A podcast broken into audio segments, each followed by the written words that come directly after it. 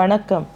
வீட்டின் முற்றத்திலோ கொல்லையிலோ நிற்கும் மாமரத்தில் பூவும் பிஞ்சும் காய்களுமாக நின்றாலும் கண்ணையும் கருத்தையும் எப்போதும் கவர்வது வெளிர்பச்சை நிறத்தில் சிரித்து நிற்கும் பிஞ்சு காய்கள்தான். அவற்றில் ஒன்றிரண்டை பறித்து கழுவி கரை வழியும் கொண்டையை பாறை மேல் உரசி கரை களைந்து கடிக்கும்போது அனிச்சை செயலாய் கண்ணடித்து உப்பும் மிளகாய் பொடியும் சேர்த்து திண்டிருக்கீங்களா? இல்லைன்னா இப்போவே செஞ்சு பாருங்கள். மீண்டும் வாழ்வோம்.